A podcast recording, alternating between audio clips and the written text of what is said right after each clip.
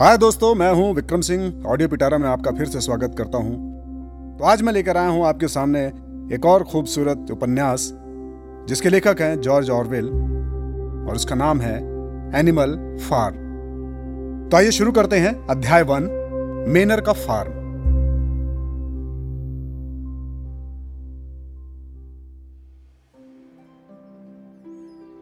मेनर farm के mister Jones ने रात में मुर्गी खाने बंद कर दिए थे। लेकिन शराब में ज़्यादा धुत होने की वजह से उसे छोटा बिल, यानी जानवरों के अंदर बाहर जाने वाले छोटे गेट को बंद करना याद नहीं रहा। लालटेन की झिलमिलाती रोशनी में वो लड़खड़ाते हुए घर की तरफ़ चला। उसने अपने जूते उतारे, दरवाजे के पीछे फेंके। अपने लिए गोदाम में रखे हुए बियर की कैन से एक आखिरी गिलास बियर का निकाला और अपने बिस्तर की ओर चला, जहाँ मिसेस जोन्स पहले से ही खर्राटे ले रही थी।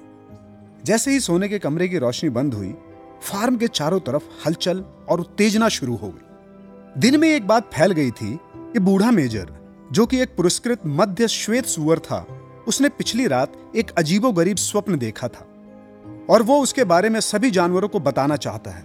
यह तय हुआ कि मिस्टर जोन्स के रात में घर वापस आने के बाद सुरक्षित रूप से सभी जानवर खलिहान में मिलेंगे। बूढ़ा मेजर, वो इसी नाम से जाना जाता था, जबकि पिछली बार उसे विलिंडन की खूबसूरती के नाम से प्रदर्शनी में रखा गया था। उसे पूरे फार्म में बहुत सम्मान से देखा जाता था।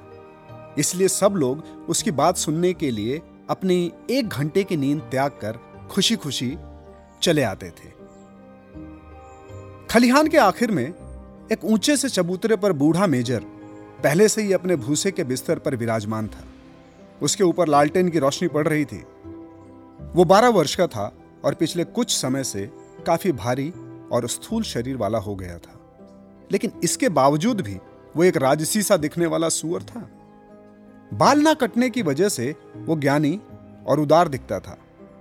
शीघ्र ही बाकी जानवर भी आकर अपने को आराम की स्थिति में ला रहे थे। सबसे पहले तीन कुत्ते, ब्लूबेल, जेसी और पिंचर आए।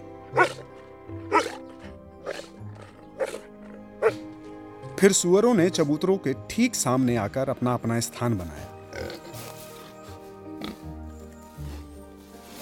मुर्गियाँ खिड़कियों की चौखट पर बैठी, कबूतर ऊपर लगी बल्लियों पर चढ़े, भेड़ और गाय सुअरों के पीछे बैठ गई।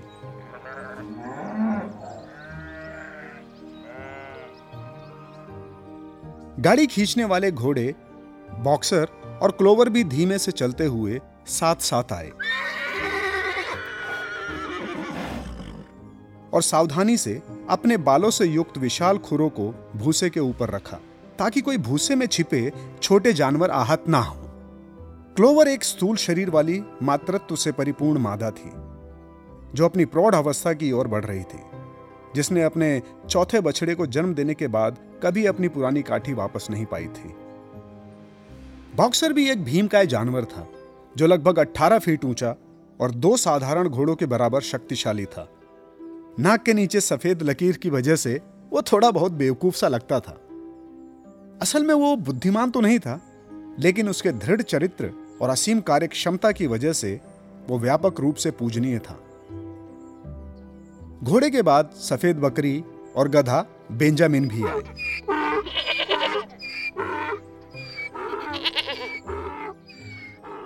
बेंजामिन फार्म का सबसे उम्र दराज, जानवर और सबसे बदमिजाज गधा था।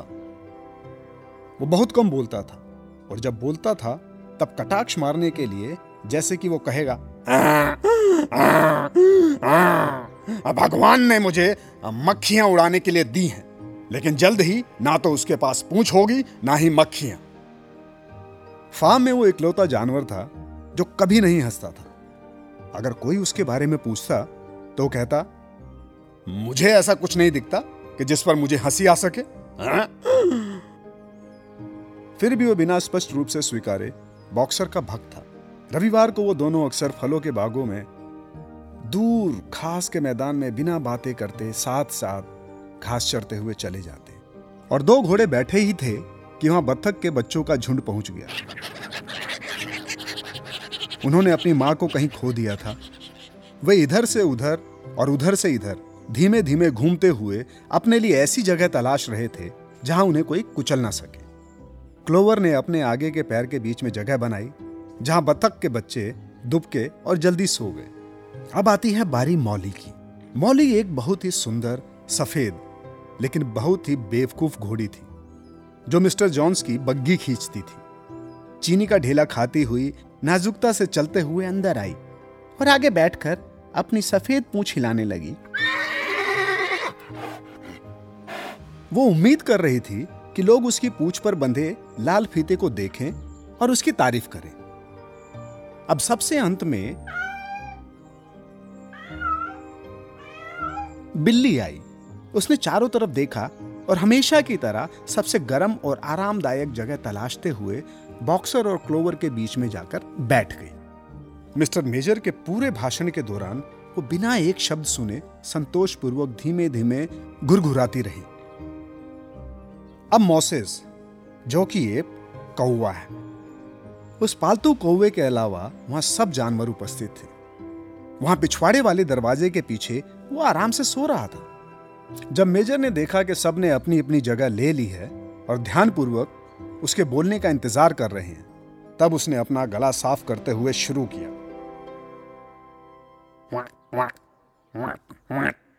दोस्तों, सबने मेरे कल रात के अद्भुत सपने के बारे में सुना है। लेकिन मैं सपने के बारे में बाद में बात करूँगा। पहले मैं कुछ कहना चाहूँगा। मित्रों, मुझे नहीं लगता कि तुम लोगों के साथ कुछ महीने के बाद रहूँगा।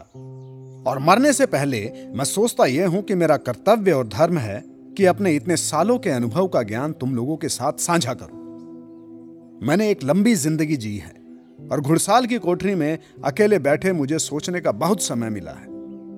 मैं कह सकता हूँ कि इस पृथ्वी पर जीवन की प्रकृति की समझ मुझे अच्छी तरह से आ गई है, जैसे किसी भी और अन्य जानवर में आती है। इसी बारे में मैं तुमसे बात करना चाहता हूँ।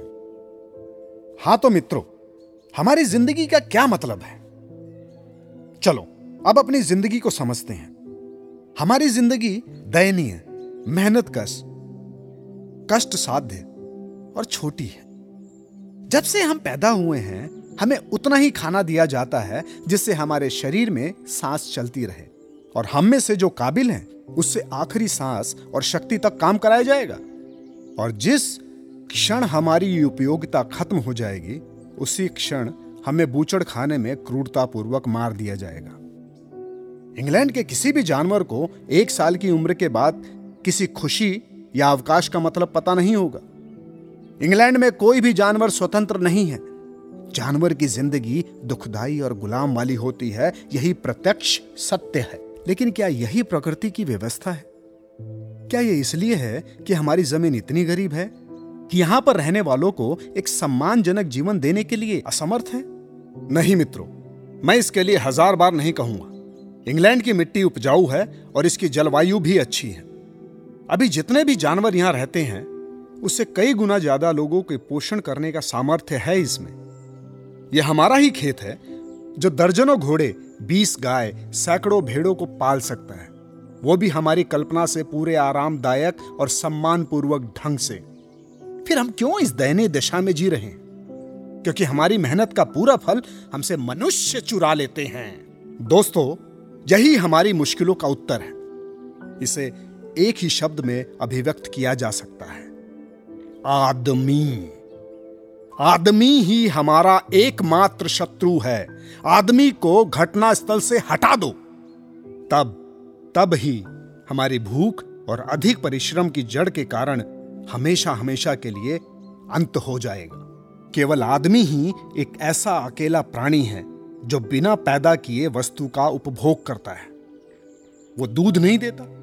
वो अंडे नहीं देता। वो इतना कमज़ोर है कि खेत नहीं जोत सकता। वो तेज दौड़कर खरगोशों को नहीं पकड़ सकता। फिर भी वो जानवरों पर राज करता है। उनको काम पर लगाता है और बदले में उन्हें वो कम से कम खाना खाने के लिए देता है। बस। इतना जिससे वो भुखमरी के कगार में ना हो और बाकी सब अपने लिए रखता है। मेहनत हमारी।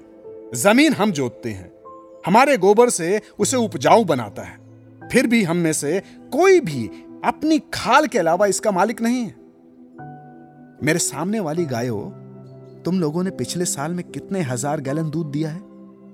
तुम्हें पता है उस दूध का क्या हुआ?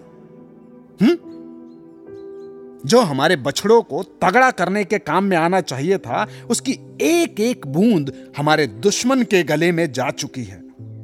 और तुम मुर्गियों इस वर्ष कितने अंडों से चूजे निकले? बाकी सब बाज़ार में चले गए।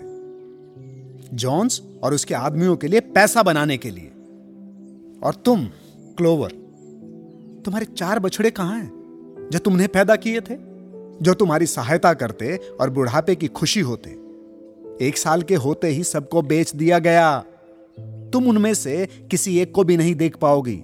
तुम्हारे चार कारवासों और खेती में मेहनत के अलावा बदले में तुम्हें क्या मिला? हम्म? थोड़ा आहार और छोटी सी कोठरी। और तो और, इस तरह के कष्टदायक जीवन के बावजूद हमें अपनी पूरी ज़िंदगी जीने की मंजूरी भी नहीं है। और मुझे अपने से कोई शिकायत नहीं है, क्योंकि मैं उन खुशकिस्मत लोगों में हूँ। मैं बारह वर्ष का हूँ और मेरे चार सौ बच्चे हुए हैं। इतनी ही एक सुअर की औसत ज़िंदगी होती है। लेकिन अंत में कोई भी जानवर उनके क्रूर चाकू से बचता नहीं है। सामने बैठने वाले सब जवान सुअरों, एक साल के भीतर ही, एक साल के भीतर ही तुम में से हर एक अपने जीवन के लिए चीखेगा। हम सबको उस भय का सामना करना है, जिसमें गाय, सुअर, मुर्गियाँ, भेड़, सब के सब शामिल हैं। घोड़े और कुत्तों का भी भाग्य उनसे अच्छा नहीं है। तुम बॉक्सर जिस दिन तुम्हारे मांसपेशियों की ताकत खत्म हो जाएगी जॉन्स तुम्हें कसाईयों को बेच देगा, जो तुम्हारा गला काटकर विलायती कुत्तों के लिए उबालेगा। जहाँ तक कुत्तों का सवाल है, जब वे बूढ़े और दंतहीन हो जाएँगे जॉन्स उनके गले में पत्थर बांधकर उन्हें पास वाले तालाब में डुबो देगा। तो दोस्तों, क्या इससे ये एकदम स्पष्ट नहीं होता कि हमारी ज़िंदगी की त्रासदी का कारण मनुष्यों की निर्दयता है? सिर्फ़ मनुष्यों का बहिष्कार करने से हमारी मेहनत का फल हमारा ही होगा। एक ही रात में हम लोग अमीर और स्वतंत्र हो जाएँगे। तो इसके लिए हम क्या करें? क्यों रात और दिन इनके लिए काम करें? अपना शरीर और आत्मा मनुष्य जाति के लिए नौछावर करे? दोस्तों, यही मेरा तुम लोगों के लिए संदेश है। विद्रोह। मुझे नहीं मालूम राजद्रोह कब आएगा। एक हफ़्ते में, एक सौ साल में। लेकिन मैं जानता हूँ, उसी सच के साथ जैसा कि भूसा जो मेरे पैरों के नीचे है, आज नहीं तो कल न्याय होकर ही रहेगा। उस उद्देश्य की तरफ़ अपनी आँखें गड़ा कर रखो। दोस्तों, अपनी बाकी बची हुई ज़िंदगी में तुम्हारा ध्येय यही होना चाहिए। और सबसे महत्वपूर्ण बात यह है, ये मेरा संदेश अपने बाद आने वालों तक पहुंचाओ, ताकि भावी पीढ़ियाँ इस संघर्ष को आगे बढ़ा सकें, जब तक वे विजयी ना हो जाएँ। और याद रखो दोस्तों, तुम्हारा संकल्प कभी ना डगमगाए। कोई भी विवाद तुम्हें भटका ना सके। कभी उन लोगों की एक ना सुनना जो तुमसे कहें कि आदमी और जानवर एक समान स्वार्थ है। एक की स्मृति में ही दूसरे की सफलता है। यह सब झूठ है। आदमी सिर्फ़ अपने स्वार्थ के लिए काम करता है। किसी और प्राणी के लिए नहीं। और संघर्ष के समय हम जानवरों के बीच पूर्ण एकता, एक आदर्श दोस्ती होनी चाहिए। सब मनुष्य दुश्मन हैं। सब जानवर दोस्त हैं। तभी एक ज़बरदस्त कोलाहल हुआ। जब मेजर बोल रहा था, तब चार बड़े बड़े चूहे अपने बिलों से बाहर निकलकर अपने पिछले पैरों पर खड़े होकर ध्यान से सुनने लगे। तभी कुत्तों की नज़र अचानक उन पर पड़ी। चूहे जल्दी से अपने बिलों में घुसकर ही अपनी जान बचा पाए। शांति स्थापित करने के लिए मेजर ने अपने पैर उठाए और उसने कहा, दोस्तों इस तथ्य का निर्णय यही होना चाहिए कि जंगली प्राणी जैसे चूहे और खरगोश, वे हमारे दोस्त हैं या दुश्मन। चलो, इसी पर मतदान करते हैं। मैं इस सभा से पूछता हूँ, क्या चूहे हमारे दोस्त हैं? तभी वहीं का वहीं मतदान हुआ और भारी बहुमत से सहमति बनी कि हाँ, चूहे दोस्त हैं। वहाँ केवल चार विरोधी थे, तीन कुत्ते और एक बिल्ली। जिसका बाद में पता चला कि उन्होंने दोनों तरफ़ मतदान किया था और इधर मेजर ने कहना जारी रखा, मेरे पास ज़्यादा कुछ कहने को शेष नहीं है। मैं केवल दोहराना चाहता हूँ कि हमेशा याद रखो कि मनुष्य और उसके सब तरीकों के प्रति तुम्हारी दुश्मनी ही तुम्हारा मुख्य फ़र्ज़ है। जो भी जो भी दो पैरों का है, वो तुम्हारा दुश्मन है। जो भी चार पैरों वाला है या पंखों वाला है, वो तुम्हारा दोस्त है। और याद रखो कि आदमी के विरुद्ध लड़ाई में हमें कभी भी उसकी तरह नहीं बनना है। उसके ऊपर विजय पाने के बाद भी उसकी बुरी आदतों को कभी नहीं अपनाना। और कोई भी जानवर कभी घर में नहीं रहेगा, या बिस्तर पर नहीं सोएगा, ना ही वो कपड़े पहनेगा, ना मदिरा, ना धूम्रपान करेगा, या पैसा छुएगा। ना कभी किसी व्यापार में शामिल होगा। आदमी की सब की सब आदतें अनिष्टकारी हैं। और सबसे मुख्य बात कि कोई जानवर अपने साथी पर अत्याचार नहीं करेगा। कमज़ोर या ताकतवर, चतुर या साधारण, हम सब भाई हैं। कोई जानवर कभी भी किसी और जानवर को नहीं मारेगा। सब जानवर बराबर हैं। तो दोस्तों, अब मैं अपने कल के सपने के बारे में बताता हूँ।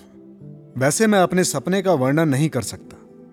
वो ऐसी पृथ्वी का सपना था जहाँ आदमी का अस्तित्व पूर्णतः गायब हो चुका था। लेकिन उसने मुझे ऐसी चीज़ की याद दिलाई जिसे मैं काफ़ी समय पहले भूल चुका था।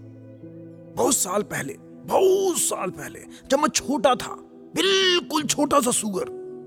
मेरी माँ और अन्य मादा सुअर एक पुराना गीत गाते थे, जिसके धुन, उसके पहले तीन शब्द ही उन्हें याद थे। बचपन से उस धुन को जानता हूँ। लेकिन काफ़ी समय से वो मेरे दिमाग से निकल चुकी थी। लेकिन कल रात वो मेरे दिमाग में फिर से वापस आ गई। और तो और, गाने के वे शब्द मुझे वापस याद आ गए। मुझे निश्चित रूप से पता है, उन शब्द को पुराने जमाने में जानवर गाते रहे होंगे, और जो आगे की कई पीढ़ियों को याद भी नहीं रहे थे। मैं अब उस गाने को गाऊँगा, दोस्तों। वैसे मैं बूढ़ा हो चला हूँ, और मेरी आवाज़ भी भारी हो चुकी है। लेकिन मैं तुम लोगों को उसकी धुन सिखाता हूँ। तुम लोग मुझसे बेहतर गा सकोगे और उसका शीर्षक है,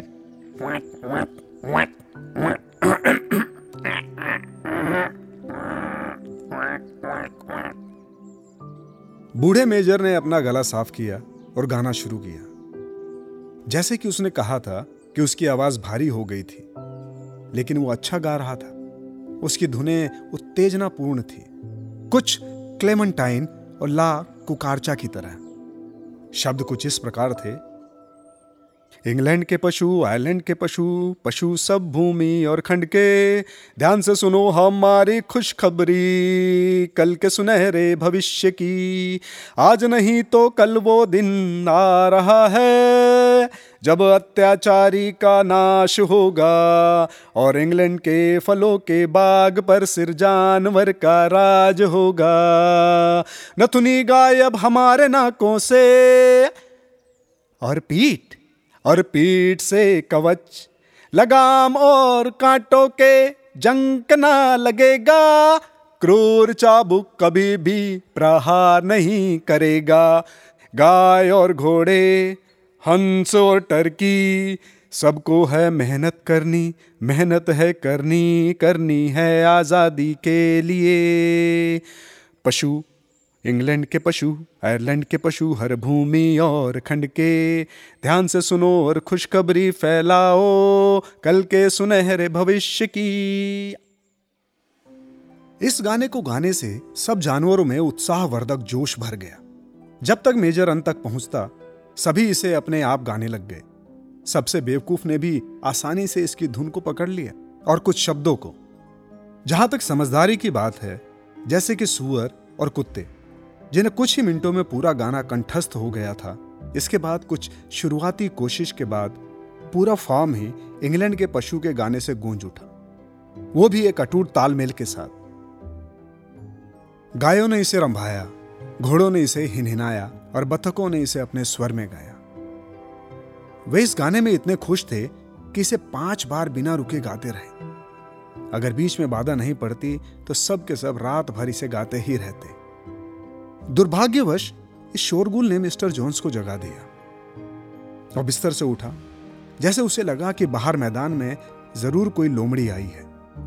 उसने झट से बंदूक उठाई जो कि हमेशा उसके सोने के कमरे के कोने में रखी रहती थी। और अंधेरे में छह गोलियाँ दाग दी।